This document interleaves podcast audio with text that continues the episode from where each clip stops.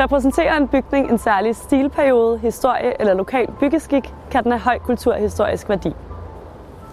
I 1850'erne besluttede man at fjerne voldene omkring København og nedlægge det byggeforbud, der havde været i området uden for voldene. Det betød, at man pludselig kunne opføre en masse nye boliger på brugkvartererne, og for at sikre kvaliteten af de her boliger, besluttede man at lave en ny dansk byggelov i København i 1856. Loven skabte en meget ensartet arkitektur.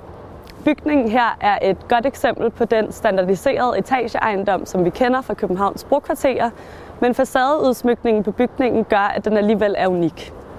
Udsmykningen på facaden gør også bygningen til et rigtig godt eksempel på den historicistiske stilperiode.